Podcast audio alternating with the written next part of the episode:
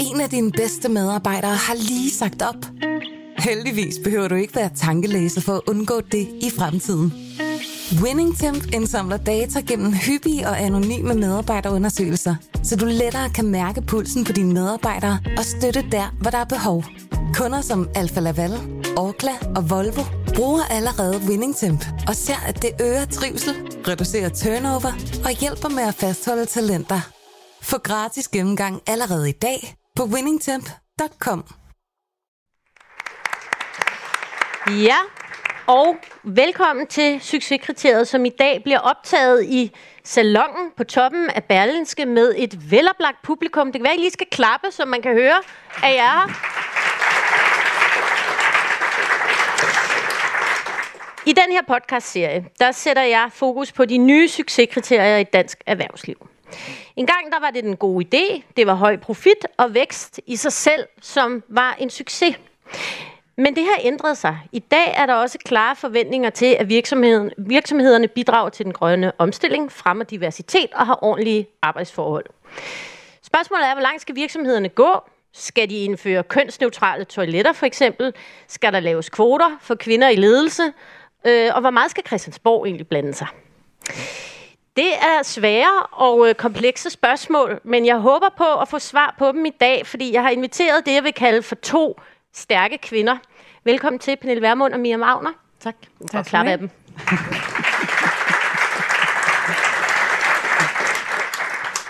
Pernille Vermund, ja. du er partimand, formand for Nye Borgerlige, og så mm. er du også min gamle studiekammerat fra Arkitektskolen. Vi startede ja. samtidig. Det er rigtigt. Det er utroligt, hvad den uddannelse kan føre til. Ja. det vil jeg bare sige. Det havde vi nok ikke lige regnet med. Nej, det havde vi nok ikke. Dengang vi gik i byen sammen. Nej. Øhm, og ved siden af dig, der sidder erhvervskvinden Mia Wagner.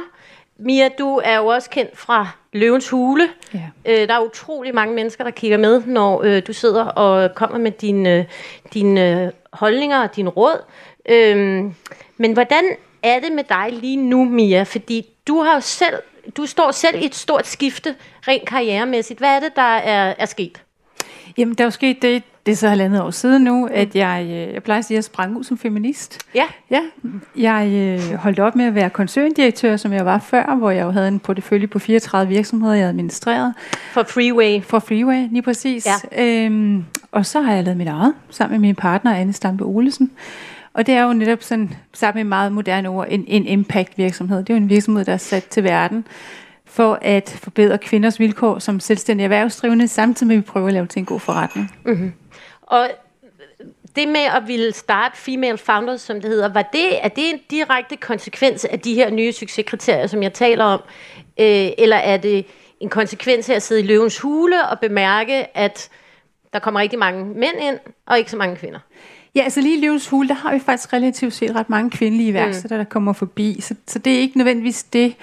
Men, men det er jo en konsekvens af et helt liv, hvor jeg jo også tidligere har været advokat, og jeg har set nogle af konsekvenserne af at være kvinde, og ikke at være økonomisk uafhængig, hvad det egentlig kan koste for en kvinde. Mm. Det er jo selvfølgelig også en konsekvens af, at jeg sad i Løvens Hule som ene kvinde, og på den måde måske også blive magnet, eller det gjorde jeg, blev magnet for en masse historier, både for kvinder og mænd, og, og kom jo, blev, hvor det blev endnu tydeligere for mig, at vi har sådan nogle, kan man sige, nogle systemiske udfordringer for kvinder som iværksættere. Mm. Og så begyndte jeg at kigge på data, mm. øh, og, og blev egentlig ret overrasket over, hvor skævt Danmark egentlig er. Mm.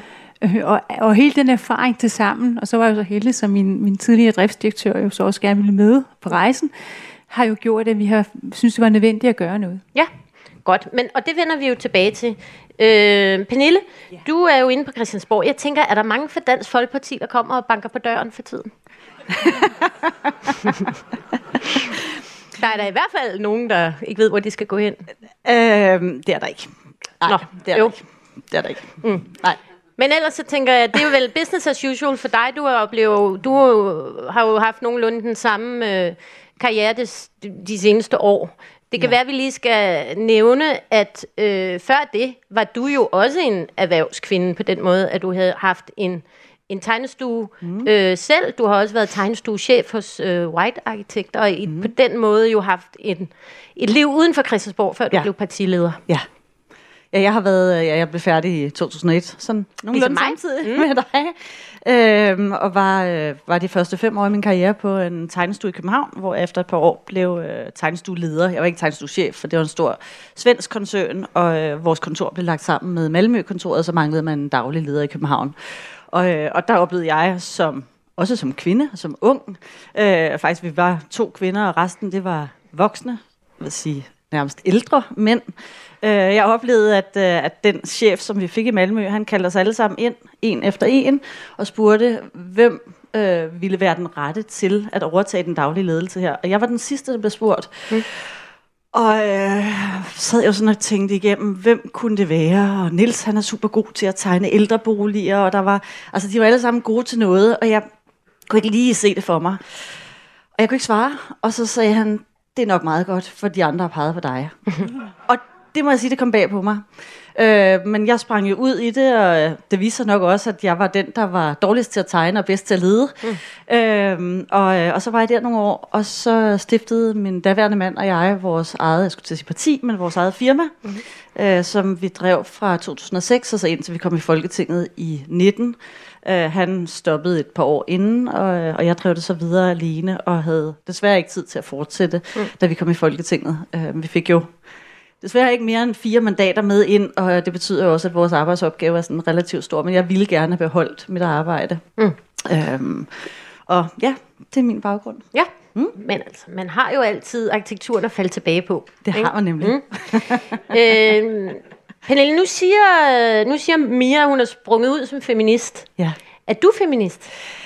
Jeg blev spurgt i, uh, i forbindelse med, at vi skulle uh, lave forinterview til det her, og jeg på den ene side så tænkte jeg, det vil der nok ikke være ret mange feminister, der mener, at jeg er.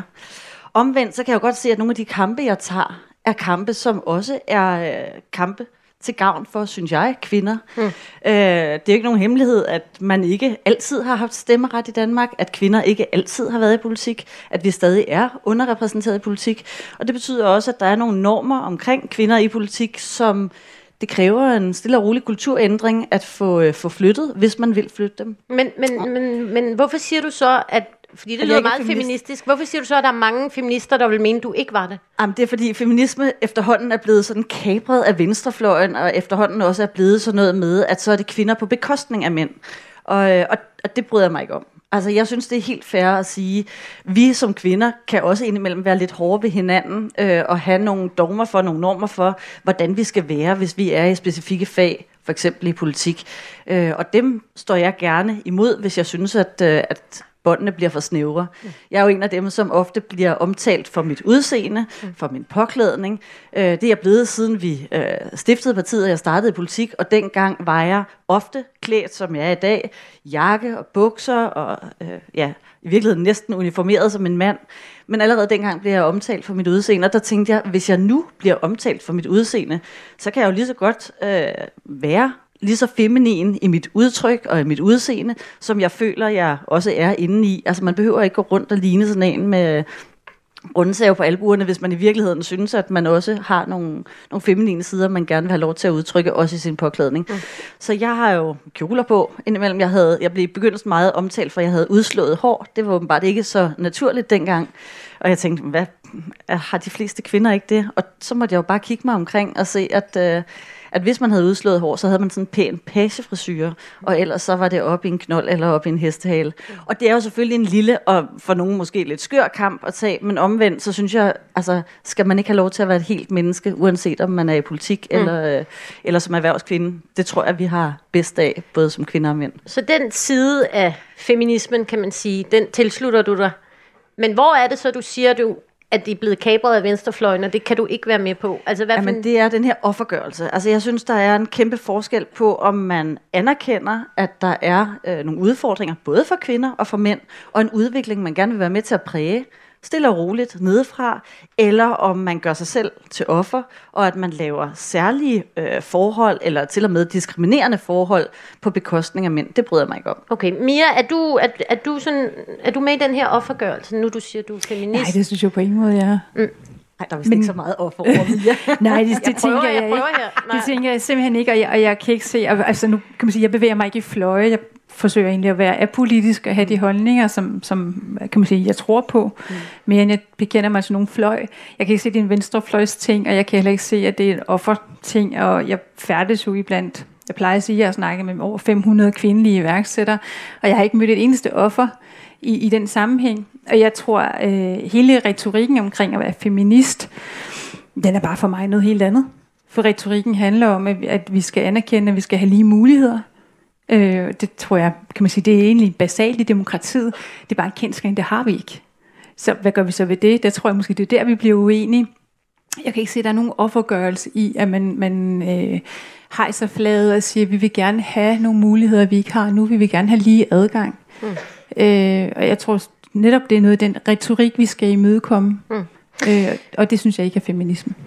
Nu nævner du det her, Mia, øh, at du kastede dig ud i, i Female Founders for at se, om du kan skubbe på den her øh, udvikling med at få flere kvindelige iværksættere, men også flere kvindelige investorer. Hvorfor er det nødvendigt? Altså, hvorfor ikke bare lade det gå sin gang, som det nogle gange går? Hvorfor skal der skubbes på den vogn? Jamen, altså, jeg, jeg plejer jo at se den der dagsorden nærmest dumpet ned i skuddet på mig, eller måske har valgt mig mere, end jeg synes, jeg har valgt den.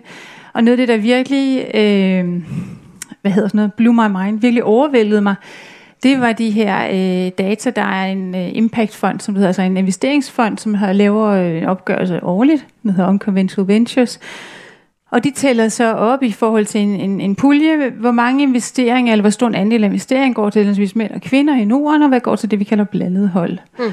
Og på det tidspunkt var det under 1% af den samlede investeringspulje, øh, som gik til kvinder. Altså under 1 procent. Mm. Og vi, vi er oppe på flotte 2 procent nu, kan jeg Halvanden procent ja, okay. øh, er, det, er det sidste tal. Ja. Øh, altså, det er jo fuldstændig forfærdeligt, synes så jeg. Så 99 procent af de penge, der er derude til at, at investere, går til mandlige iværksættere? Nej, ikke helt. 92 procent går så, de, de aktuelle tal er, at 92 procent går til de rent mandlige hold i Danmark. Så har vi altså en lille fællesmængde, og så har vi de der halvanden procent, som går til de rent kvindelige stifter. Så hvis vi gerne vil samle en puljer, så hedder det altså halvanden procent op mod de 92 procent. Mm. Og for mig... Øh, jeg kan sige, for det første er der ikke nogen markant udvikling. Det er noget, der flut, har fluktueret lidt de sidste par år, gået lidt op og ned. Og for mig så får vi ikke, kan man sige, reelt lige muligheder. Vi får heller ikke reelt lige muligheder som forbrugere, før at der bliver skabt en større balance her. Og, Men, den, og hvad er forklaringen? Hvad er forklaringen på, at der er så utrolig få investorer, investorpenge, der går til de kvindelige iværksættere? Jamen, jeg tror, øh, vi skal passe på med at se, tro, at vi kan pege på en enkelt forklaring. Mm. Og jeg tror også nogle gange, at vi er lidt mm. tilbøjelige til, ligesom med klimakrisen, at bruge utrolig meget energi på at prøve at kigge på årsager, måske i, frem for at kigge på, hvad kan vi gøre ved det? Som kunne jo være, kan man sige, at vi kan gribe an på en anden måde. Ikke? Men nogle af de ting, vi kan se, det er jo øh, for det første, at kvinder i Danmark stifter cirka en fjerdedel af de nye virksomheder. Der er faktisk en vækst nu. Vi startede for jeg tror i 14, der var vi på omkring de 25 procent, og nu er vi faktisk krybet op på de 27 procent i de nye virksomheder. Så selvfølgelig skal det starte der. Og noget andet er, at nogle af de her kvinder så ikke nødvendigvis er tilbøjelige til at bygge det, vi kan kalde skalerbare virksomheder som jo er det, jeg prøver at arbejde med som investor. Mm. Det er meget enkeltmandsvirksomheder. Det er det, og, og i den anden side har vi meget få kvindelige investorer. Vi ligger under 10% kvindelige investorer. Og vi ved, at vi er tilbøjelige til at investere i noget, vi kan forstå, ligesom vi ansætter folk, vi kan relatere til, som ligner os. Og noget af det, jeg jo har mødt, kan man sige, når jeg snakker med kvindelige værksætter, det er jo, at de nogle gange jo øh, har udviklet produkter, som ligesom kommer fra deres eget univers. Og det kan være svært at møde en mandlig investor og få den forståelse. Mm. Så der er en masse, øh, man kan kalde barriere mm. på, på forskellige niveauer. Vi plejer at snakke om hos os, at der er indre og ydre barriere. Mm.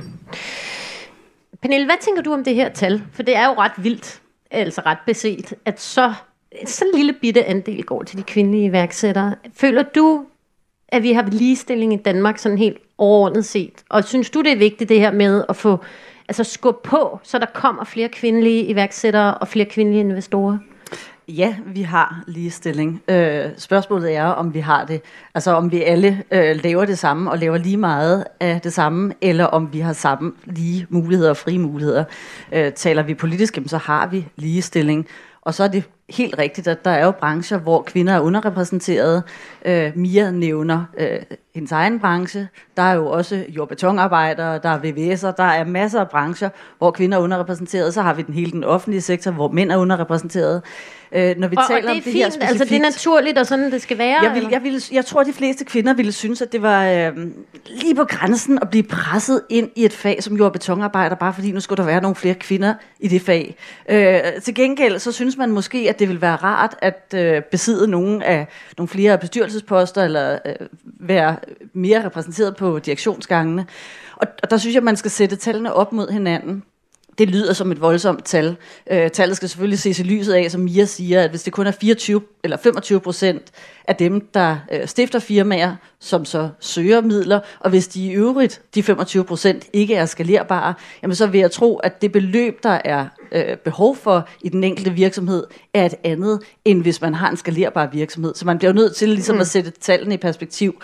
Øh, det ændrer ikke ved, at 2 procent jo er meget lavt, i forhold til, til de 92 procent. Skal man politisk gøre noget ved det? Nej, det mener jeg ikke. Og jeg synes også, altså jeg har svært ved at forestille mig, at man som, og der, der er selvfølgelig det her kulturelle i det, det er klart, at vi, ligesom man typisk ansætter folk, som minder, eller som laver noget af det, som man selv laver, djøffer ansætter djøffer og så videre, øh, fagfolk ansætter fagfolk, jamen så har man også en tendens til formentlig at investere i noget, som man kan relatere til, noget man kender. Mm. Omvendt så har jeg altså svært ved at forestille mig en virksomhed, som skulle vælge bestyrelsesmedlemmer, eller vælge at investere i, øh, i virksomheder, som ikke er de rentable, bare fordi vedkommende, der står i spidsen for det, er en mand eller en kvinde. Mm. Øh, så, så det skal jo ikke være sådan, at man politisk går ind og dikterer, hvor folk skal investere deres penge. Men det er klart, at hvis der er nogle barriere her, og at man i erhvervslivet eller som civilsamfund kan gøre noget for at flytte den øh, kultur, jamen så skal man da gøre det som civilsamfund eller i virksomhederne. Ikke, i den, ikke i den politiske verden. Nej, det mener jeg bestemt ikke, det er, at det skal være. Mia, hvad siger du til det her eksempel med, jamen man presser heller ikke kvinder til at blive jord- og betonarbejdere, så behøver man måske heller ikke at presse dem til at blive iværksættere? Altså, det er jo ikke det, jeg ser. Det er, jo ikke, det er jo ikke den verden, jeg ser. Det er jo ikke det, jeg møder. Jeg møder masser af kvinder, som enormt gerne vil, og det jo, gælder det jo selvfølgelig også bestyrelse og ledelsesposter. Øh, og vi kan sagtens tage for eksempel byggebranchen, hvor der kun er 9% kvinder. Øh, jeg møder jo kvinder, der gerne vil, men ikke kan få adgang. Så, så jeg er simpelthen ikke enig, og, og jeg er vel ikke enig i den der præmis, at nu skal vi så presse folk til at investere i noget, der ikke er rentabelt. Det er jo det, der er det interessante her. Det er for det første, er der en masse kvinder, som ikke får mulighed for, et, dem der kan lave rentable virksomheder, men noget andet, to, få adgang til at lave den, det er jo en hård læring være iværksætter. Det er jo det her med at træde nye spor i sneen, og det gør man med sine investorer i et hold, og så tilpasser man sin virksomhed og udvikler den undervejs. Øh, den adgang får man ikke. Jeg kan jo også se, når jeg snakker med, med kvinderne, øh, at der er adgang til netværk og læring, som man ikke på samme måde naturligt får, fordi man, der er ikke, altså man færdes ikke på samme måde naturligt i de her miljøer. Mm. Så når vi har åbnet op og skabt en ny platform og siger, her kan I komme, og både kvinder og mænd er velkomne, det er ikke sådan et lukket univers, men så kommer der jo rigtig mange kvinder til, som også har forudsætningerne, men ikke nødvendigvis har adgang til netværket, og heller ikke nødvendigvis har haft kvæg deres opvækst, adgang til de grundlæggende værktøjer, som man skal have i min verden for at være god til at drive virksomhed. Og det er jo sådan noget, det vi prøver at gå noget ved. Mm. Hvis vi nu lige øh, springer til det her, hvorvidt politikerne skal blande sig eller ej. Øh, nu nævnte øh, Pernille, at det synes hun jo så bestemt ikke. Øh, der er flere og flere erhvervsledere, for eksempel Sydbanks topchef Karen Frøsik, Tryk topchefen Morten Hyppe, de har begge to talt for kvoter i erhvervslivet. Øh, selvom der længe har været en konsensus på Christiansborg om, at det ikke er den rigtige vej at gå. I det hele taget har det været lidt et fyreord i erhvervslivet overhovedet at sige ordet kvoter. Øh, men det begynder at dukke op. Og i sidste uge, der blev regeringen en anelse op på kvotespørgsmålet, da den nye ligestillingsminister Trine Bremsen kunne fortælle, at regeringen nu vil forpligte virksomheder til at opstille måltal for kønssammensætningen. De skal løbende opstille et nyt og højere måltal indtil fordelingen af 40-60. Indtil nu har virksomheder skulle lave måltal for kønssammensætning i bestyrelser, men nu kommer det så også til at gælde for det øverste ledelsesniveau. Øh, forslaget skal ikke forveksles med kvoter i traditionel forstand, da virksomheden ikke bliver ramt af nogen økonomiske sanktioner, øh, hvis de ikke får en bedre kønsfordeling. Så det er sådan rimelig blødt, kan man sige. Øh, men det er da en start. Øh, Mia, hvad synes du om det her? Synes du, at Christiansborg skal blande sig i det her problem, som det jo er, at der er utrolig få kvinder i topledelser. Berlinske lavede en liste over de 1000 største virksomheder. De 1000 største virksomheder i Danmark, der er der kun 71 øh, topchefer, der er kvinder. Der er simpelthen flere topchefer i Danmark, der hedder Lars eller Peter, end der er kvinder. Øh, og der adskiller vi os voldsomt øh, her i Norden fra vores andre lande. Øh, Hvor der ikke er så mange, der hedder Lars og Peter. der er ikke så mange, der hedder Lars og Peter. Lars og Peter. øhm, så der er jo, øh, der er jo øh, i den grad, og det har jo været øh, talt om i mange år det her, og der har været talt om kvoter i mange år. Nu kommer det her forslag om en målsætning, et, et måltal for, øh, for kønssammensætningen. Hvad synes du om regeringens forslag, Mia? Og opfølgende, synes du, at Christiansborg skal blande sig i det her? Ja, hvad skal vi tage først? Altså, øh, jeg havde faktisk først lejlighed til at gennemgå sådan forslaget i går aftes, og jeg blev så vred, så jeg kom til at råbe min computer. Så længe du ikke råber af, af din mand eller dine børn, så er det... Nej, nej, det var kun computeren. Mm. Øhm, for der står direkte, i, i, det er jo to lovforslag, der er det ene i forhold til offentlige myndigheder og virksomheder, så er der det andet i forhold til private virksomheder. Og der står direkte, at de tidligere måltal, man har haft, har haft begrænset effekt. Og i min verden, når vi driver virksomhed, så laver vi nogle små tests, vi laver eksperimenter og siger, måske kan vi bruge den her metode, lad os se, om den virker. Og hvis den ikke virker, så lader vi den ligge. Ikke? Så bruger vi den ikke igen. så bruger vi den ikke Ej. igen. Og det man så netop har valgt her, det er, når, så udvider vi bare anvendelsesområdet for et retsmiddel, som vi ved ikke har effekt. Og det, det er klart, det, det er for mig skuffende øh, og, og, en, og en mærkelig tilgang. Øh, og når det så er sagt, så er det jo øh, symbollovgivning. Mm. Øh, det kommer ikke til at, jeg tror ikke på, at det kommer til at gøre nogen forskel. Jeg synes jo, vi har jeg tror, vi skal tilbage til 68-70'erne, hvor vi var et, fra, et forgangsland på ligestilling, og så har vi en lang periode troet, at vi kunne hvile på laverbærene. Mm. Og hvis man følger, øh, og det gør jeg, øh, OECD's rangliste over ligestillede lande, så er vi jo bare raslet ned. Mens Island har holdt sin, øh, sin toppost som nummer et, og de andre nordiske lande er i top 5, så faldt vi jo så sidste år fra en 14. plads til en 29. plads. Så, så for mig er øh, spørgsmålet om diversitet selvfølgelig bredere. Det handler om, at vi skal i det hele taget give lige adgang til til, kan man sige, også andre minoriteter. Men, men det jeg bare ser, det er, at vi sover i timen. Hmm. Der sker ingenting, og jeg synes det her, øh, når vi kigger globalt, så har vi klimadagsorden som helt store, og nu har vi så, kan man sige, globale konflikter, og selvfølgelig konflikten i Ukraine og Rusland. Lad os lige lade den ligge. Hmm. Men derefter så er diversitet noget, og, og det at, at have en ny fordeling af goderne og de lige muligheder, det er noget af det, der kommer til at fylde rigtig meget, og jeg synes, vi mm. sover i timen. Så det, du synes er, at lovforslaget er ren symbolpolitik, det kommer ja. ikke til at gøre en forskel, og i virkeligheden, så skulle man gå langt kraftigere til værks. Ja, jeg er nået dertil. Øh, jeg, jeg plejede før i tiden at sige, hvis nu det var mig, der var statsminister, så ville jeg sige til erhvervslivet, nu får I tre år, kære venner. Mm. Og så må vi se en konkret forandring. Og sker det ikke, så må vi gøre... Så kommer. Så kommer, ja, så kommer pisken, mm. som det jo er mm. med kvoter. Øh, men dansk erhvervsliv har haft masser af tid mm. og masser af muligheder. Og, og når vi kigger på statistikker, nu kan jeg så glædeligt fortælle, at vi har haft den her vækst på 2% i andelen af, kvinde, af virksomheder med kvindelige iværksættere. Øh, men når vi kigger på statistikken, så er der jo ikke rigtig den udvikling. Vi får ikke rigtig flere topchefer, og vi får ikke rigtig flere i bestyrelserne. Øh, og, og man kan sige, hvis vi kigger historisk set, så er det jo ikke særlig lang tid siden, at kvinder faktisk ikke måtte eje noget. Mm. Kvinder ikke havde stemmeret. Og hvis vi hele tiden forudsætter, at vi skal som minoritet avancere i samme hastighed som mændene, jamen så kommer vi ikke til at indhente det her gap, mm. som der jo er, og der er også løngab. Så derfor ja, så mener jeg, at det er nødvendigt med kvoter. Øh, jeg håber meget, at det kan være for en tid. Mm. Jeg håber meget, at vi kommer derhen, hvor det skal være en kvindelig eller mandlig værksætter eller erhvervsleder. Mm. Vi er der bare ikke endnu. Godt, så Pernille, råb du af din computer, da du læste lovforslag. Hvad øh, synes du om ej, det? Jeg, er, altså, jeg kan jo simpelthen ikke bestille andet end at råbe af min computer, hvis jeg skulle råbe hver gang Socialdemokratiet foreslår noget, jeg er uenig i. øhm, øhm, jeg, jeg, altså, jeg er enig i, at det er et, et skørt forslag, men formentlig er andre årsager end Mia. Øhm, Hvad tænker du om kvoter? jeg, jamen, jeg synes, det er noget skræmmel. Det må jeg sige. Altså, jeg bryder mig ikke om, at man diskriminerer på køn. Øh, og det gør man jo her. Altså, det er jo en diskriminering, fordi hvis man siger, at man skal vælge en kvinde frem for en mand, alene fordi hun er kvinde, altså har bryster og en tissekone, for at sige det som det er, jamen så har man jo fravalgt en mand, fordi han ikke har det. Vi vil jo aldrig acceptere, at man sagde, hvis du står med to lige gode, kvalificerede medarbejdere, potentielle medarbejdere, jamen så skal du vælge manden. Øh, nå, skal man det? Det ville vi jo sige var diskrimination. Det er præcis det samme, hvis man gør det, når det er kvinder. Og nu kalder Mia os en minoritet. Ja, der er lige en lille, lille brøkdel flere mænd, end der er kvinder. Til gengæld lever mændene kortere tid, altså der bliver født. Men, men vi er altså ikke en minoritet. Mm. Vi er ikke en minoritet. Det kan godt være, at vi er en minoritet på direktionsgangene, i bestyrelserne. Det er vi også i nogle af de mere tunge og hårde fag, som øh, vi bestrider. Til gengæld er vi en kæmpe majoritet, når vi taler alle de trygge jobs med gode barselsvilkår, gode pensionsvilkår, gode øh, sygdagpengevilkår osv.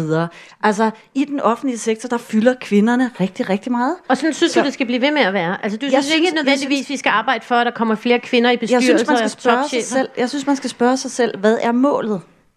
Hvad er målet med det her? Fordi jeg kan godt forstå, at der kan findes kvinder, som synes, at det er ærgerligt at blive valgt fra. Det er jo bare ikke givet, at hun bliver valgt fra, fordi hun er kvinde. Så også det er ærgerligt for mænd, der bliver valgt fra til bestyrelsesposter eller til chefjobs. Men de bliver altså også valgt fra. Ikke nødvendigvis, fordi de er mænd. Men det ville da være tageligt og ærgerligt, hvis det pludselig var sådan i fremtiden, at mænd rent faktisk blev valgt fra, fordi de var mænd. Det altså, synes jeg ikke er rimeligt. EU's konkurrence... Derop, derop. EU's konkurrencekommissær Margrethe Vestager, hun har ligesom Mia også ændret holdning til kvotespørgsmålet. Hun mener, at der de facto er tale om mandekvoter i erhvervslivet, og har sagt, at hvis mænd kan tåle at blive valgt på grund af køn, så kan jeg også. Altså, jeg, ja, jeg, jeg må bare sige, jeg, jeg tror, vi i høj grad vælger på baggrund af køn, når vi vælger partner. Og, og, og, og det synes jeg er helt fair. Men når vi, når vi taler, når vi taler jamen, hvilken virksomhed skulle ansætte en medarbejder på baggrund af vedkommendes køn, altså vi taler altså kønsdele, ikke? Hmm. Fordi hvis vi erkender, at den viden, vi har, de erfaringer, vi har, den uddannelse, vi har, der har vi fri og lige adgang til at opbygge viden, til at opbygge erfaring, til at opbygge de meritter, som vi gerne skulle vælges på, så er det altså vores medfødte øh, ejendele af, af det, som, som udgør kønnet, som man så skulle sidde som virksomhed og sige, at vi vil faktisk hellere have en medarbejder, som har bryster, eller som har en tissemand.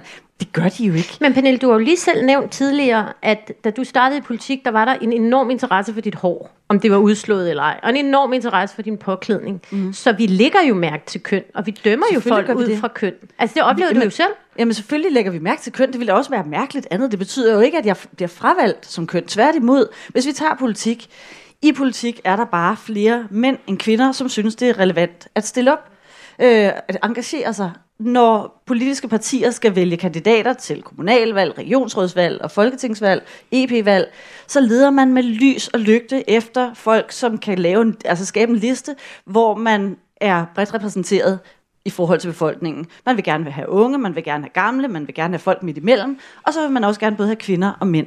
Og mændene, de melder sig selv, og kvinderne, de skal, vi skal spørge langt, langt flere, end, øh, end man skal spørge mænd. Der, sy, der synes jeg jo, vi har et, et ansvar som forældre, hvis vi gerne vil give vores piger, vores øh, børn, modet på at, øh, at stille op og, og, og gøre det, som de drømmer om.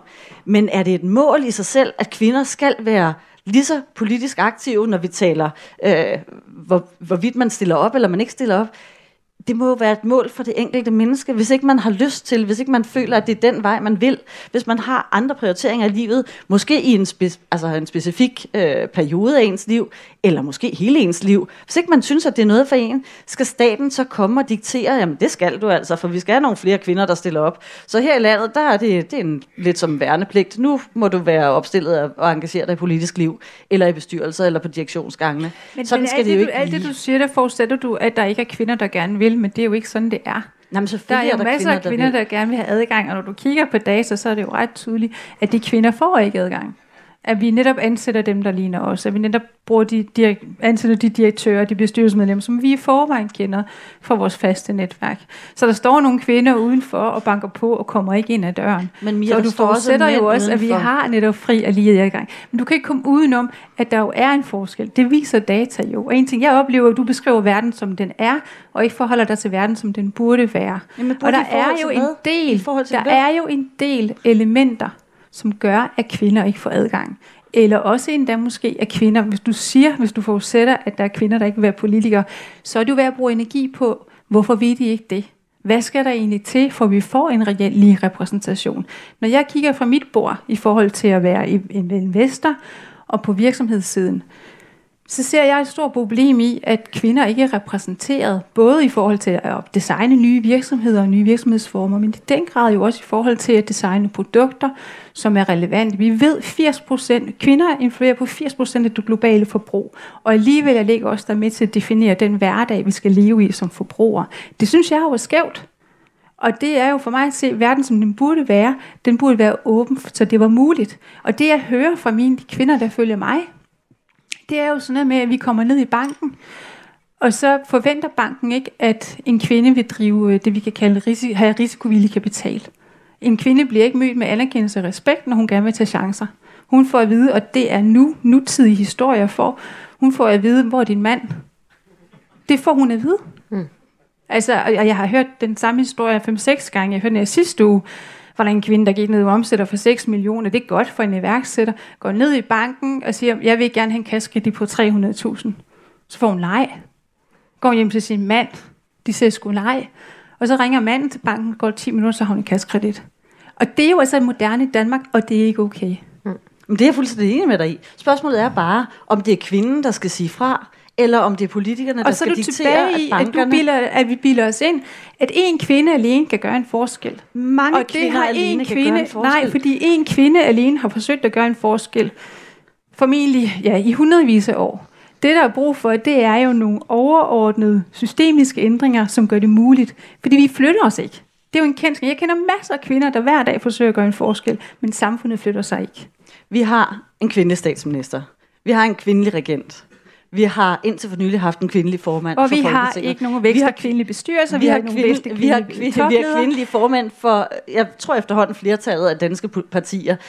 Altså, vi har, vi har kvinder i toppen af vores samfund, som aldrig før. Så at sige, at det ikke flytter sig, det passer simpelthen ikke. Ej, men når det du kigger fuldstændig på dansk rigtigt. erhvervsliv, Det- Nå, så jamen- flytter vi os jo ikke. Jamen, prøv at høre, det er jo fuldstændig rigtigt, at vi har, hvis vi taler politik, vi har haft stemmeret siden 1915, og selvfølgelig sker det her ikke over en dag. Vi har været øh, på arbejdsmarkedet i relativt kort tid. Altså, når vi taler om den, hvad skal man sige, historie, vi har, så er det relativt kort tid.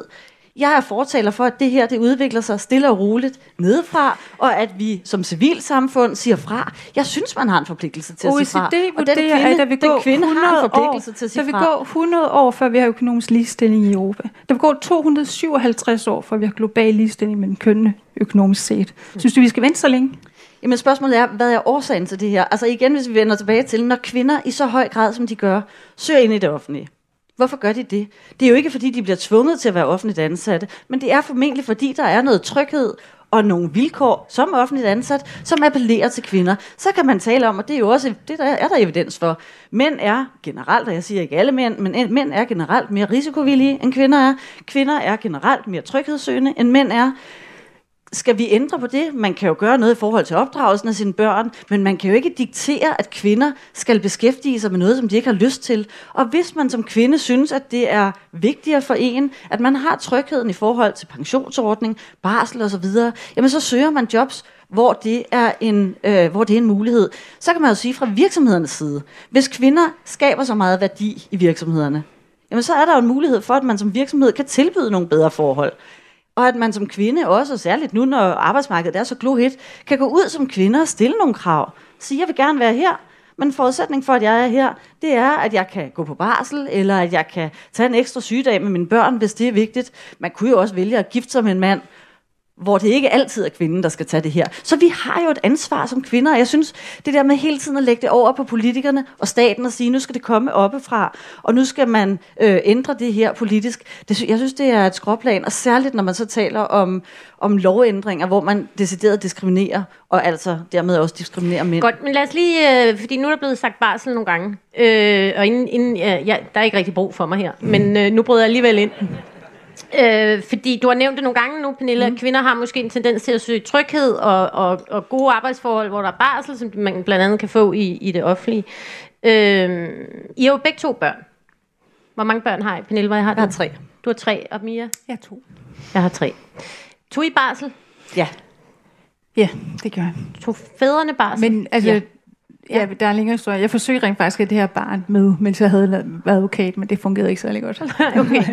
øh, altså, jeg tog alt barsel selv. Øh, og det var øh, primært fordi, at jeg ville ikke give det fra mig.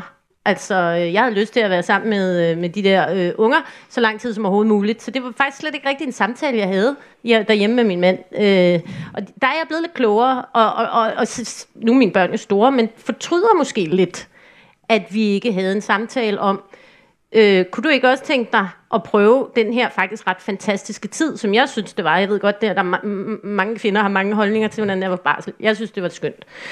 Øh, der er jo sket det, at der er kommet et øh, direktiv eller fra EU, som øh, øremærker en større del af barslen til fædre. Og det er der jo rigtig, rigtig mange kvinder, feminister, men også øh, alle mulige andre mænd, som er glade for, fordi man mener jo, at en af de ting, som bliver set som en helt stor barriere for, at kvinder bliver iværksættere og topchefer, det er, at i Danmark, der tager kvinder omkring 90 procent af barslen. Øh, så nu er der kommet, og, og, og man har jo prøvet i mange år at påvirke kvinderne. Du siger, Pernille, det er deres eget ansvar. Øh, nu er der kommet det her direktiv, som kommer til at, at, at blive effektueret fra august 22. Hvad, hvad tænker du om øremærket barsel, Mia? Jeg øh, havde faktisk forventet, at der kom en kæmpe debat. Mm. Fordi jeg forventede... Ja, det gjorde der faktisk også. Der ja, kom faktisk en ret ja, stor debat. Ja, jeg havde forventet, at blev større. Okay. Øhm, især i forhold til det her med kvinder, der ikke vil give den fra sig. Sådan en som mig. øh, og, jeg, og jeg tog den også selv, og, og jeg mener ikke engang, det var noget, vi diskuterede. Nej. For det var bare sådan, det var. Det var sådan, det var. Mm. Øhm, jeg synes, øremærket barsel er en god idé. Jeg synes endda, det er, en, det er en rigtig god idé, og jeg har virkelig undret mig over, at der ikke er flere mænd, der griber fanen for muligheden og retten til at være forældre. Mm. For for mig er, er det her, den her ligestillingsdebat, kan jo meget hurtigt blive meget kønsskæv. Det handler meget om kvinders rettigheder, men der er jo en hel side på, på mænds side. Vi ved, at mænd har dårligere vilkår som i deres sundhed og i deres øh, også mentale sundhed og noget andet. Den her mulighed for rent faktisk at få adgang til familien. For jeg synes, at jeg har kendt mange erhvervsmænd, som kunne blive fremmed i deres hjem, mm. netop fordi man ikke var med fra starten. Så jeg synes, det ville være godt for alle. Øhm, noget af det, den smule, jeg, når jeg kiggede ind i arbejdet bagved, jeg hæftede mig ved, det var, at, at mange partier gik mere op i det her med at afgive suverænitet, som selvfølgelig også er en udfordring. Altså det, at EU kommer og bestemmer, nu skal jeg lave øremærket barsel. Men jeg synes egentlig ikke, det var den vigtige del, og den vigtige del er, at vi får øremærket barsel, og jeg tror på de systemiske ændringer for at skabe øget ligestilling. Ja. Nå, Pernille, jeg kan næsten regne ud, øh, hvad du synes derovre. Du tog selv barsel? Jeg tog selv barsel, men, men min men mand, faren- eller drengens far tog- tog også barsel. Ja, så jeg havde, jeg havde fem måneder, så havde vi tre måneder sammen, og så havde han tre måneder efterfølgende. Vi havde sådan en forlænget barsel, hvor man så kan få nedsat dagpenge. Mm. Øh, og barselsdagpenge, og, og det fungerede super godt. Øh, jeg var også i en situation, hvor jeg, ja, mit tredje barn var meget lille. Han var ni måneder gammel, da vi blev skilt, og der havde vi en 7-7-ordning fra begyndelsen, fordi det var vigtigt for mig, at øh, drengens far, han ville rigtig gerne have 7-7, og det var selvfølgelig forfærdeligt at give dem fra mig. Men omvendt, så måtte jeg jo bare sige, jeg vil ikke have børn, som har øh, et dårligere forhold til deres far, end de har til deres mor. Nej. Og, og måske er det lettere for mig, fordi jeg har taget de her kampe. Jeg, altså jeg, kan simpelthen, jeg synes, der er noget mærkeligt i, at man sidder, uanset om man sidder, nu fortalte du før om, øh, om erhvervsledere, eller om man sidder som kvinde, og insisterer på, at noget, man egentlig burde gøre selv, en kamp, man burde tage selv, det skal man have staten til at komme og diktere, før man vil gøre det. Altså hvorfor skal erhvervsledere gå ud og sige, nu skal vi have kvoter? Hvorfor ikke bare ansætte? Hvis man synes, det er vigtigt, at halvdelen er kvinder eller halvdelen er mænd, så gør det dog. Hvis man synes, at kvinder og mænd skal fordele barslen lige, så gør det dog i familierne. Altså, ja, der, og der er vi nok bare forskellige, og, og jeg tror, det er et spørgsmål om, ja, både om, hvor meget synes man, staten skal blande sig i, hvor meget synes man, staten skal diktere, og hvor meget synes man er øh, en opgave for civilsamfundet, for øh, familierne, øh, og, og der er jeg nok øh, der, hvor jeg synes, at, øh, at staten allerede i dag blander sig alt, alt, alt for meget. Hvad siger du til det, Mia, det her med, jamen det skal man jo selv insistere på. Man skal mm. selv tage den kamp og sige, jamen jeg synes du, altså det skal, der er ikke nogen grund til at stå og vifte med et EU-direktiv. Det er en samtale, man kan have derhjemme privat. Hvad siger du til det argument? Ja, altså grund, mit grundlæggende menneskesyn er også øh, kan sige, at være altså, liberalist, eller hvad jeg kalder. Jeg tror på personlig frihed, men jeg vil bare konstatere, at, at situationen som den er nu er, vi, vi giver ikke reelt personlig frihed til alle, fordi der er nogle biases, nogle, nogle strukturer i samfundet, der holder os tilbage. Og det med, en ting er, at man har diskussionen derhjemme, men noget andet er at have diskussionen med din arbejdsgiver. Mm. At, at være par, øh, på et lokalkontor og knokle dagen lang, og så skulle gå op og sige, forresten kunne jeg godt tænke mig at holde barsel. Det kan få nogle konsekvenser. Øhm, og, og så det andet er, at øh, jamen jeg, jeg tror på, at vi skal have de her overordnede ændringer for at komme i mål med, at give folk lige muligheder. Mm. Altså hele grundtanken ligger jo i det her med, for at vi kan få lige muligheder, bliver vi nødt til at behandle os forskelligt. Mm. Pernille, altså de her øh, sådan ret øh, mandsdominerede brancher, som kan være advokatbranchen, det kan være for eksempel byggebranchen, som du også kender til. Mm. Der kan det vel være relativt svært. En ting er at tale med sin kone, men det kan vel være relativt svært som mand at sige, jeg kunne godt tænke mig at gå på barsel fra marts øh, i en verden, hvor det ikke er noget, man gør. Så bliver man jo betragtet som, at det er et problem. Men hvis det nu er øremærket, der er ikke rigtig noget at diskutere her. Det skal jeg. Jeg skal på barsel. Øh, vi ses. Kan du godt se, at det gør det nemmere for mændene at få den her barsel, som de sikkert gerne vil have, men som kan være svært at komme igennem med? Jamen det er da altid nemmere, hvis man lægger ansvaret hos nogle andre. Mm. Men de her mænd har jo ikke problemer med at forhandle deres løn, for eksempel. Jo, det er der, der sikkert nogle af dem, der har. Jamen helt seriøst, helt alvorligt. Hvis det er vigtigt for en, at man har gode barselsvilkår, når man søger job for eksempel. Mm jamen så må man jo sørge for at få det med som en del af ens aftale. Altså jeg synes efterhånden, vi begynder at behandle folk, som om det var små børn. Og vi er, altså vi udvikler os ikke... vi, vi udvikler os jo trods alt i en retning, hvor vi bliver klogere, hvor kvinder får øh, også bedre muligheder, hvor kvinder i høj grad søger ind på de uddannelser, der giver adgang til jobs, som Mia beskriver, men hvor kvinder så efterfølgende fravælger private, det private erhvervsliv af forskellige årsager. Og, og hvis mænd gerne vil have barsel, så synes jeg, de skal sige det, når de bliver ansat, eller når de gør en kvinde gravid.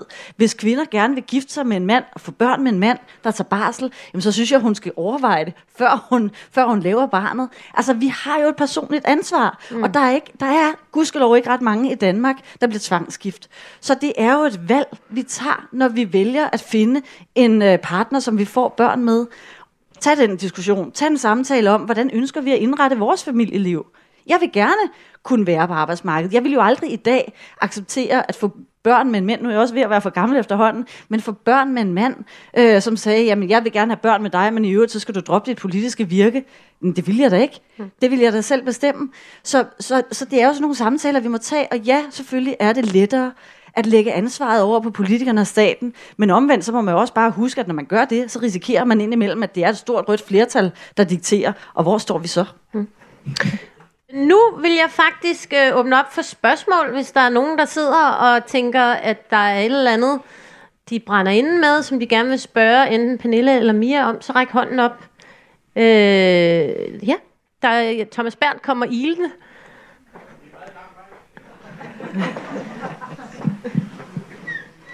Godt. Godt løbet. Ja, man må gerne. Ja, du må godt lige sige, øh, hvem du er og hvad du laver. Jeg hedder Kjeld Holm, og jeg vil godt spørge mig. Altså, det er jo sådan, at uh, ting tager tid. Og man kan jo se, når det gælder uddannelser, så er det jo sådan, at drenge får en karakter mindre end pigerne i folkeskolen. Og det går også i gymnasiet. Og når, man, når det gælder uddannelser, så, jeg læste økonomi, der var der 20 procent kvinder. Mm. Nu er flertallet kvinder. Mm. Er det ikke bare en naturlig udvikling? Altså, at det sker på den måde, og kvinderne har jo taget teten. Altså, jeg, jeg synes faktisk, der er et problem, at der er nogle dreng, drenge, og der er nogle mænd, som er alkoholiseret eller øh, hjemløse eller noget. Skal vi også have kvoter for det? Altså, hvis man gerne vil have kvinder i toppen og en kvote derfor, så skulle man også have kvoter på alle mulige andre ting. Altså, det er sådan en underlig ting, at vi vil gerne have kvoter i toppen, fordi det er forkert. Men når du ser på udviklingen, og ser på, hvordan kvinder heldigvis bliver tilskyldet, døtre bliver tilskyldet til at tage deres øh, og gøre deres indsats, så, så mangler vi faktisk nogle af drengene. Det er faktisk dem, der halder bagefter. Men fokus er udelukkende i dag, at der er et mangel på kvinder. Det ændrer sig i løbet af 10-20 år, og man kan allerede se, hvordan det, det kommer. Så det er allerede i gang, helt naturligt af sig selv. Men, men, men vi har glemt drengene. Mm. Det, det er faktisk dem, der bliver problemet fremad. Ja. Mia? Altså, øh, for det første, så er jeg grundlæggende enig med dig i, at, at der er en, en kønsskævhed eller en, en slagside i Danmark på begge sider. Altså, vi, og vi risikerer især også, jeg synes jo også, drenge i folkeskolen er, er også dem, der er mange, vi risikerer at tabe i det her.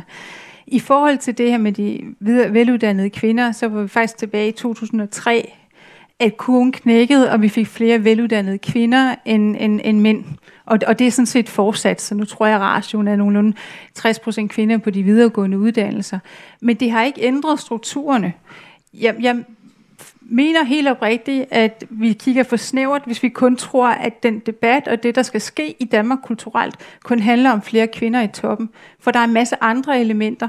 Og personligt går jeg sådan lidt og venter på, at der er nogle mænd, der rejser sig op og tager den fra, fra, kan man sige, fra deres perspektiv. Fordi jeg synes også, der er en kønsslagside der, ligesom vi har i Danmark meget stor sådan, brancheskævhed inden for køn. Altså vi har mange sygeplejersker, og vi har få kvinder i byggebranchen. Så der er mange elementer, hvor jeg egentlig synes, vi skulle gøre det bedre. Øh, nej, jeg tror ikke, det kommer af sig selv. Øh, og en, en, kan man sige, hvis vi skal kigge på politikerne, så hedder den 40-60. Og det betyder jo også på sigt, hvis man tror, at der kommer en dag, hvor det hele bliver kvindeherredømme, det tænker jeg ikke, det gør så, så vil det jo også gå den anden vej. Nu hedder det jo, for, altså 40% kvinder, 60% mænd er jo måltallene, ikke? Pernille, hvad siger du til den her pointe med, at man har måske en tendens til at glemme drengene og mændene, som jo for eksempel sakker bagud i forhold til øh, lange videregående uddannelser?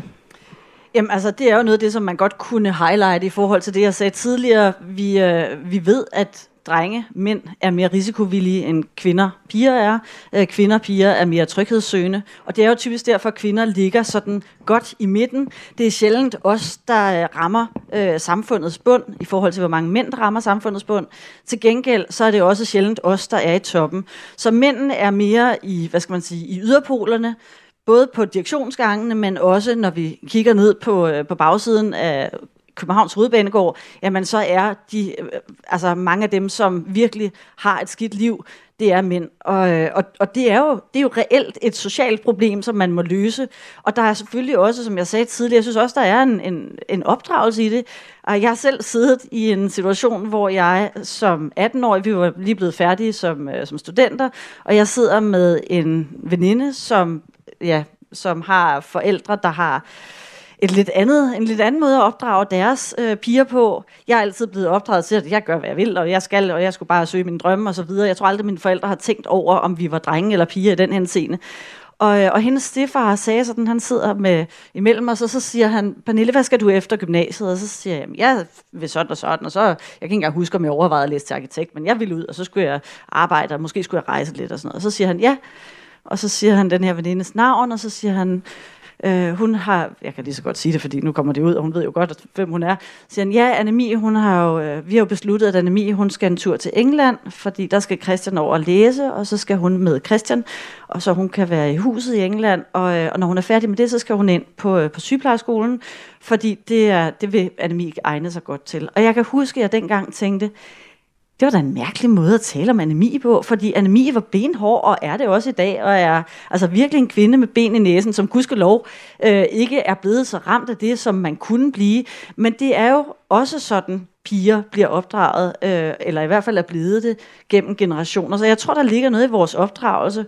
Øh, men om man politisk skal gå ind og diktere, at nu skal mænd som kvote ind i det offentlige, og vi skal have flere mænd som kvoter ind i... Øh, ja, i vores daginstitutioner osv., og, og tilsvarende kvinder på direktionsgangene, det tror jeg er, jeg tror det er problematisk. Jeg tror, det skal ske ude i institutionerne, og jeg tror, det skal ske i virksomhederne som en reel kulturændring. Men jeg så da gerne, at vi havde et skolesystem, og det er jo så selve indretningen af, hvordan er skolen, altså hvordan er skolen indrettet, og hvordan er undervisningen indrettet. Jeg så gerne, at vi havde, et, øh, havde flere skoler med fokus på, at, øh, at drenge og piger generelt, nu er det jo ikke sådan, at alle er som som deres eget køn, men, men, men at kvinder, eller piger og drenge, øh, lærer forskelligt, og at, øh, at det aktivitetsniveau, som er tilladt i dag i den danske folkeskole, det passer måske i virkeligheden bedre til piger, end det passer til drenge. Og der risikerer vi at tabe nogle børn. Men jeg synes igen, det skal ikke være politikere på Christiansborg, der sidder og detaljregulerer. Det må være ude i de enkelte institutioner eller på de enkelte virksomheder, at man tager øh, den kamp. Og så synes jeg godt, at man politisk kan tale om det, men, øh, men skal man sætte regler for det og kvoter på det? Nej tak. øhm, vi skal lige nå at tale om øh, de danske virksomheder, fordi den her øh, podcastrække, Succeskriteriet, den handler jo faktisk om, hvordan erhvervslivet forholder sig til den her nye verden, hvor øh, der blandt andet er kommet en helt anden klimabevidsthed, men der er blandt andet også kommet et fokus på køn, øh, eller det modsatte, eller begge dele, kan man sige. Altså, øh, øh, kønsneutrale toiletter er blevet øh, indført både hos Danfoss, hos Grundfos og hos Danske Bank. det er væk nogle ret store virksomheder, som har valgt at omfavne den her, der er nogen, der kalder det sådan øh, øh en Vogue øh, øh, sådan strømning, der løber igennem øh, tiden, men det her med, at der er mennesker, der hverken definerer sig som mænd eller kvinder, som har en flydende kønsidentitet. Der er mennesker, som engang var et køn, men som er skiftet over til det andet. Øh, der, der er mange variationer efterhånden. Øh, Mia, hvad tænker du om det? Altså, du repræsenterer jo på mange måder erhvervslivet også. Hvad tænker du om, at man omfavner den her dagsorden som stor virksomhed? Og lad mig lige starte med at sige, at jeg synes ikke, man skal regulere det politisk. Nej. det er jeg. Nej, men så er I jo simpelthen enige om noget. Nej, det skal vi da lige klappe af. øhm, jeg har faktisk i min, i min nære bekendtskabskreds en, en, det, der hedder non-binær. Og det har absolut været en udfordring for mig, for det er noget med nogle andre pronomener. Man må ikke sige øh, hende eller ham, man skal sige de eller dem.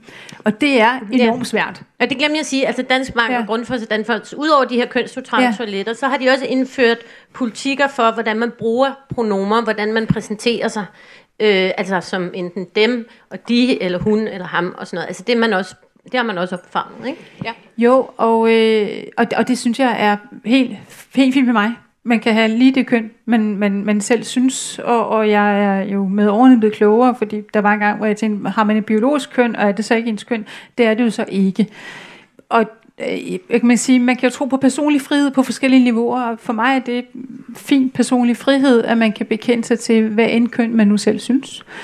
Øh, og i forhold til øh, toiletter, altså bare de holder dem rene, så er jeg egentlig, så er jeg egentlig fuldstændig ligeglad, om, om jeg går på det ene eller på det andet toilet. Mm. Ja. Pernille, jeg ved på Christiansborg, der har I haft kønsneutrale toiletter længe, er det ikke rigtigt? Jo, og det er noget skrammel. Nå, det er altså, også noget skrammel. Det er også noget skrammel. Nej, det er, altså, der er selvfølgelig kun to køn biologisk. Så er der folk, som har føler sig som noget andet end det, de er født som, og der er også nogen, der får hjælp til at få et andet biologisk køn. Men faktum er, at der er biologisk to køn. Øh, der er også et faktum, som handler om, stadig desværre, at, øh, at herre- og dametoiletter ikke altid har øh, samme hygiejneforhold. Og, øh, og det oplever vi jo på Christiansborg, øhm, hvor vi deler øh, toilet med mændene. Og, øhm, og, og der kunne jeg da godt indimellem ønske mig, at, øh, at lige præcis på det her punkt, at der var man lidt mere konservativ og fik lov til at have øh, toiletterne for sig selv. Altså, jeg, jeg synes simpelthen ikke, det er noget, man politisk skal diktere, men som medarbejder vil jeg da... Øh, vil jeg da synes, at det er meget rart, at man ikke sidder... Øh, nu vil jeg så også sige på Christiansborg, at det ikke er alle toiletter, hvor der er vægge, der går helt til loft. Øh, så man, man kan sidde øh, med lyd og mere mellem, øh, altså, ja. Øh, og, og, og det bliver også meget intimt på en eller anden måde. Og voldsomt, den der kan det også være. Ja. Mm. Men Pernille, hvad siger du til, at... Øh, en ting er, at du ikke synes, man skal gribe ind politisk. Det synes jeg heller ikke. Men Nej. hvad siger du til, at store, toneangivende virksomheder i Danmark, blandt andet Danske Bank og Grundfos, vælger at omfavne den her nye tid, altså som det jo er, så kan du sige, at jamen, der er kun to køn. Det er der ja. rigtig mange, der vil være uenige med dig i. Der er også mange, der simpelthen ikke vil defineres ud fra deres køn. Øh, og, og, og, men, og, og det kan man jo minde om, hvad man vil, men faktum er, at det er jo, det er jo på vej, og det er her. Øh, hvad synes du om, at danske virksomheder, store danske virksomheder, omfavner den her dagsorden? Jeg synes, virksomheden skal gøre det, som er rigtigt for den enkelte virksomhed og for deres medarbejdere. Og hvis man har medarbejdere, der synes, at sådan skal vi gøre det her, og hvis virksomheden synes, at sådan fungerer det bedst for os, så skal man gøre det sådan. Det synes jeg igen heller ikke, man politisk skal blande sig i. Jeg synes bare, man skal være opmærksom på, når man, øh, når man indretter sig, uanset om det er virksomhed eller på Christiansborg, eller hvor det er, øh, at selvom der er en minoritet, som man skal udvise hensyn til, så skal det jo ikke være sådan, at man går så langt, at det sker på bekostning af majoriteten. Og, og det er jo det, der indimellem sker, når man, øh, når man så insisterer på, for eksempel i en virksomhed, og nu siger jeg igen, det er ikke noget, man skal diktere politisk, men, men hvis det bliver så svært at omgås og omtale hinanden i en virksomhed, at den store andel af medarbejderne, der har en almindelig daglig øh, han-hun øh, omtale, føler, at det her det er simpelthen for bøvlet, jamen, så kan man jo godt risikere at skabe en kultur, hvor man ikke rigtig øh, får det bedste ud af sine medarbejdere. Men det må virksomhederne jo så selv ligge og bøvle med. Og i virkeligheden, så tror jeg også, det løser sig selv. Hvis man som medarbejder ikke bryder sig om at være sådan et sted, så flygter man væk. Jeg har selv arbejdet i Sverige en periode, øh, været udlånt til tre forskellige svenske kontorer, særligt vores Stockholms kontor var altså, de er virkelig politisk korrekte. De er flere år foran os. Og, øh, og det var, det var sgu lidt en pinsel, for at sige det som det er. Øh, og der var også nogle af de ældre medarbejdere, som syntes, at det var fantastisk, når vi kunne gå ud og spise frokost sammen. Altså, når de, de kunne gå ud og spise frokost sammen med mig, fordi så var der en lidt mere ja, omgængelig tone, hvor de fortalte, at nogle af de yngre medarbejdere havde de meget svært ved at omgås, fordi de følte, at de hele tiden sådan skulle flytte sig. Det var sådan et minefelt af, af hvad skal man sige, af, ja, af, Af områder, ømme- som ømme man, punkter. Af ømme punkter, hvor man ikke rigtig ved, hvordan man skal træde.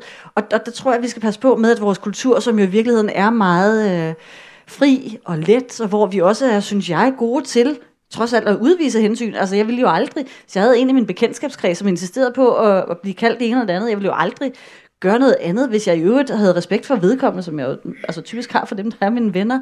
Øh, så det er jo ikke fordi, jeg insisterer på, at man skal sige noget, som gør folk kede af det. Omvendt, så skal man også passe på, at minoriteten ikke får lov til at diktere øh, eller skabe en eller anden form for tyranni i forhold til majoriteten. Ja. Det er der enighed om. Ja, vi har et spørgsmål. Ja, tak for en god debat. Øh, Jeg hedder René Bredal. Jeg kan så forstå, at jeg åbenbart er i et mindretal, fordi jeg er så offentlig ansat. Men, det. Velkommen til. tak. Øh, Mit spørgsmål går sådan set på, øh, min ret til frihed skal jo netop ikke gå ud over andres ret til samme frihed. Så jeg tænker lidt sådan, hvis vi skal indføre kvoter for kvinder, åbne nogle flere døre den vej igennem, gælder det så også for netop denne her debat, som I lige har været inde i, omkring LGBTQ øh, plus øh, segmentet. Altså, så hvor skal vi definere de her kvoter? For så er det vel ikke kun kvinder. Så er det vel den oplevede køn, hvor vi også skal definere forskellige kvoter. Så hvor stopper det henne? Mia? Øhm, jeg synes, et godt forbillede er øh, Novo Nordisk, der har lavet måltallene 45-45. Altså, så vi, vi, man går efter, jeg tror, nu skal jeg passe på, om det er inden, man har ret kort tid til det, om det er 2030 eller 2035, det man altså går i, men gå efter, at man i alle ledelseslag har det her 45 procent, at, at være af de der, kan man sige, de store køn, og så er der ligesom 10 procent spillerum. Og, og det er jeg sikker på, at de har tænkt sig grundigt om, før de definerer. Man kan sige, kvoter er jo et forsøg på at skabe, på at accelerere en udvikling, og det er jo også vigtigt for mig at sige, det er ikke sådan, det burde være, hvis vi havde det kan man sige, hvis ikke vi havde den her udfordring, som vi har. Og det er absolut min forhåbning, hvis, hvis det var mig, der var politiker, der er heldigvis ikke, men hvis det var, så skulle det jo være en periode. Det er det ene, ikke? Og det andet er, når vi snakker om LGBT+, og øh, hvad man nu end kan bekende sig for, som det, der interesserer mig som virksomhedsejer, det er at skabe et miljø, hvor jeg kan få bedst mulig input, hvor jeg kan have et trygt miljø, hvor jeg kan lære mest af flest mulige, når vi, når vi udvikler vores virksomhed. Og på den måde, så vil sige, hvis jeg skal have øh, kønsneutrale toiletter, eller øh, jeg skal sørge for at have en dialog, hvor, der, hvor man kan være tryg, uanset hvilket køn. Det er det, der skal til, for at jeg får de bedste resultater. Ja, Pernille? Ja, nu er jeg jo imod kvoter, så det er måske mere et spørgsmål til Mia, men det er rigtigt, det er jo et reelt problem, at man på den ene side taler meget binært om kønnene, når vi taler kvoter, men når man så taler køn generelt, så kan man identificere sig som hvad som helst. Helt konkret diskuteres det i øjeblikket sportsverdenen, øh, verden, hvor der jo er mænd, som, og det er jo, altså, nu kan man tale om, at der er generelle tendenser, men, men mænd er jo bare i langt de fleste sportsgrene, hvor det handler om styrke eller øh, hastighed, øh, kvinder overlegne, fordi fysikken er kvinder overlegen. Og det betyder jo, at når mænd pludselig kan identificere sig som kvinder, jamen så kan de jo sætte verdensrekorder i løbet af ingen tid, og, og de mange kvinder, som, og man kan jo godt, altså man kan jo godt sige, nå jamen, er det ikke ligegyldigt? Jeg synes bare, man skal huske på, at der er jo små piger, der er unge kvinder, som har brugt, altså nærmest al deres vågne tid, de har investeret så meget i det, som de brænder for i forhold til deres sportsgren. Og så lige med et, så kan der komme en mand og identificere sig som en kvinde, og så overtager han førstepladsen. Og så kan de stå der og kigge og tænke, nå okay, at det er den udvikling, vi skal, vi skal acceptere. Og, og det er desværre det, vi ser i, i flere og flere sportsgrene efterhånden. Jeg synes, det er et problem. Altså, og og, og, og jeg, jeg synes også, at det er, er problematisk, at man, at man i den grad kan hijacke sig til en specifik øh, placering, eller måske til og med et specifikt job, fordi hvis man laver kvoter for kvinder, jamen så er det jo bare et spørgsmål om tid, før, før mænd kan sige, jeg identificerer mig som kvinde, så du skal faktisk vælge mig frem for ham, min kollega, der står og søger her. Det er noget råd. Jeg synes, det er noget råd. Godt. Vi har et sidste spørgsmål, så skal vi til at runde af. Ja, øh, mit navn er Jørgen Tetse, jeg er soldat. Mit spørgsmål det er med det med bekostning af mænd. Det må ikke være på bekostning af mænd, at man laver et eller andet tiltag. Øh, og det kan jeg ikke se, hvad, hvad problemet er, fordi hvis man brugte det argument, hvor har vi så stået i det der i 1915 med stemmeret, det var jo også på bekostning af mænd.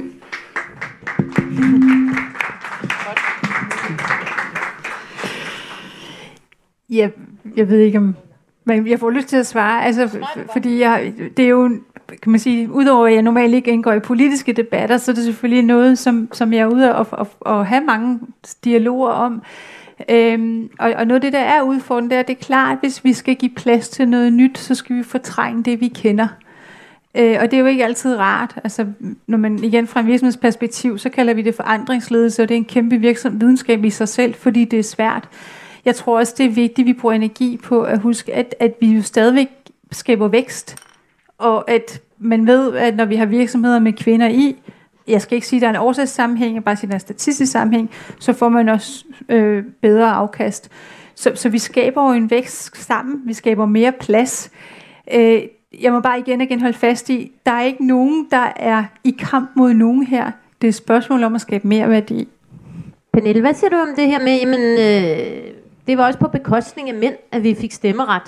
Det var også på bekostning af mænd, at kvinderne kom på arbejdsmarkedet. Altså, det her med, at ja, hvis vi skal det her, så, ja, så, så er der nogen, der skal give noget. Men altså, jeg synes, det er meget vigtigt at holde fast i, at der er forskel på, om man i forvejen har lige rettigheder, lige adgang, og så laver øh, noget lovgivning, som diskriminerer og giver særlige vilkår for det ene eller det andet køn. Og det var jo det, der var, før kvinder havde stemmeret. Altså før kvinder havde stemmeret, var der jo særlige vilkår for mænd. Så har man lavet lige vilkår for mænd og kvinder, og det er jo også det, jeg ønsker at fortsætte, uanset om vi taler øh, virksomheders øh, rekruttering til bestyrelser, direktioner osv., eller om vi taler i den offentlige sektor. Altså der skal være fri og lige adgang. At det så kønsmæssigt fordeler sig forskelligt, Jamen, det må så være sådan, det er. Og der, altså, jeg synes også, Mia, du nævner nogle gange, at det er en udfordring. Jeg synes, man bliver nødt til at spørge sig igen, hvem er det en udfordring for? Altså, hvem er det en udfordring for, at der er flere kvinder end mænd i nogle brancher, at der er flere mænd end kvinder i andre, andre brancher? Hvis det er en udfordring for fællesskabet, jamen, så er det jo en ting, og så er det spørgsmål, om man skal løse det politisk. Hvis det er en udfordring for den enkelte virksomhed, Altså hvis den enkelte virksomhed får en dårligere bundlinje, så må det jo være virksomheden, der løser problemet, og ikke politikerne. Så, øh, så, så jeg synes ikke, man kan sammenligne det, at kvinder har fået stemmeret. Det er rigtigt, at mændenes stemme tæller jo mindre, når kvinder også får stemmeret. Men det betyder ikke, eller men forudsætningen her var, at, at kvinder ikke havde frie og lige øh, rettigheder med mænd, og det har man så øh, fået, fået udjævnet. Vi skal ikke gå den anden vej og give kvinder bedre vilkår eller bedre rettigheder. Og i bund og grund, så synes jeg jo også, der er noget, altså jeg, jeg synes, der er noget mærkeligt i, at vi som kvinder igen bliver ud, omtalt som en minoritet, eller nogen, der skal have øh, en særlig forlomme eller særlige rettigheder, som om vi havde sådan et handicap ved at være kvinder. Det har vi altså ikke. Nogle kvinder kan have det øh, som en del af den opvækst og opdragelse, de har fået, fordi de måske ikke har fået øh, inputtet som børn, at de har øh, samme muligheder som drenge. Tilsvarende kan der være drenge, der vokser op og får at vide, at de er nogle værre lømler, og de bliver sgu nok aldrig til noget. Men, men i opdragelsen tror jeg, vi kan, der kan vi gøre mere. Mm. Godt, ja. Nej, men der er, lige, der er et spørgsmål fra en helt ung kvinde. Det kan jeg næsten ikke sidde og overhøre, Thomas. Vi mangler lidt jeres stemme, nemlig. Ja. Er der nogen, der vil transportere den igennem her? Det var lige sådan samlebåndsøvelse. Hej, tusind tak for den spændende debat. Er Juler, øh, minoritet både i privatsektoren og kvinde og ung. Mm. Øhm, hvad hedder det? Pernille, jeg hører dig sige på den ene side, at vi har ligestilling i Danmark, Der er ikke noget behov for, ligesom at vi gør noget på den anden side, så hører jeg der også sige, at de ændringer, der skal ske, de skal ske langsomt, fra bunden af, organisk. Jeg forstår ikke, hvorfor er det, vi skal acceptere den her højere eller lavere grad af, af uligevægt, som du trods alt virker til at vedkende dig, når vi ved, at vi har ting i værktøjskassen, som kan give den her udvikling en hestesko. Og det ved vi jo fra andre steder, hvor der er indført kvoter, eller ja, nu kvoter er kæmpe forby, forbudt ord, men, men hvorfor er det, vi skal acceptere den her grad af ulighed? Hvorfor kan vi ikke give det en hjælp på vejen, i stedet for at vente 125 år eller 257 år? Det forstår jeg ikke. Godt, godt spørgsmål. Jamen, det jeg anerkender, det er, at der er jo forskel på, hvor mange kvinder og hvor mange mænd der er i forskellige brancher. Både i bunden af vores samfund og i toppen af vores samfund. I de fysisk hårde fag, og også når vi taler direktionsgange og bestyrelsesposter. Det er, jo, det er jo et faktum. Så er spørgsmålet, hvad skal man gøre ved det? Skal man politisk lave særlige vilkår for, altså i virkeligheden diskriminere øh, mænd. Man skal huske, at når man laver positiv diskrimination for et køn, jamen, så er det negativ diskrimination for det andet køn. Skal vi gøre det, eller skal vi sige, som civilsamfund, som forældre, eller i virksomhederne, vi vil have fokus på, at der skal øh, flere kvinder til, hvis i øvrigt det er en værdi for virksomheden, at der er flere kvinder. Som Mia nævnte før, så er der nogle, der er nogle studier, der viser, at der er en bedre bundlinje øh, for en række virksomhedstyper, som har flere kvinder i øh, bestyrelses, på bestyrelsesposterne eller i direktionen. Men der er ikke, der er en år, altså der er, der er ikke, det, man har ikke dokumenteret, at der er en årsagssammenhæng. Der er en sammenhæng, men man ved ikke, om det, at virksomheden klarer sig godt, medfører, at de i højere grad ansætter kvinder, eller om det går den anden, gang, den anden vej. Og jeg, altså, jeg har det helt grundlæggende, øh, den helt grundlæggende indstilling, at hvis vi politisk begynder at diskriminere på baggrund af køn, også hvis det er en positiv diskriminering, jamen så er det et skråplan, og det skal vi lade være med.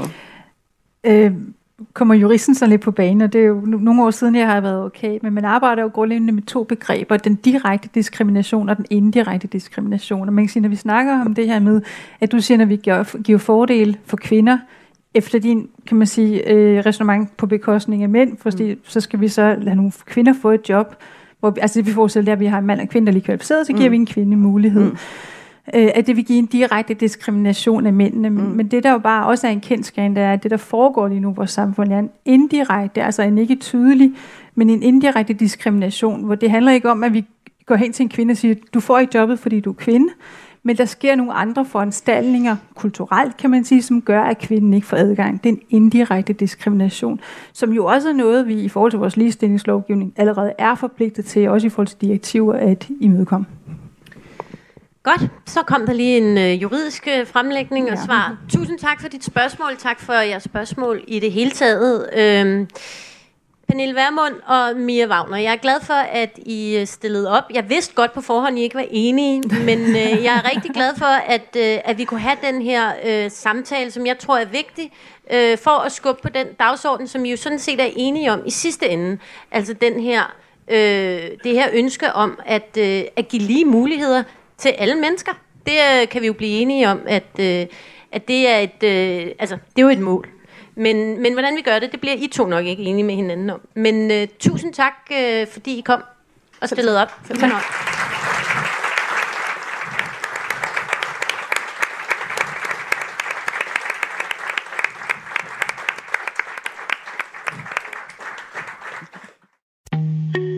En af dine bedste medarbejdere har lige sagt op. Heldigvis behøver du ikke være tankelæser for at undgå det i fremtiden. WinningTemp indsamler data gennem hyppige og anonyme medarbejderundersøgelser, så du lettere kan mærke pulsen på dine medarbejdere og støtte der, hvor der er behov. Kunder som Alfa Laval, Orkla og Volvo bruger allerede WinningTemp og ser, at det øger trivsel, reducerer turnover og hjælper med at fastholde talenter. Få gratis gennemgang allerede i dag på winningtemp.com.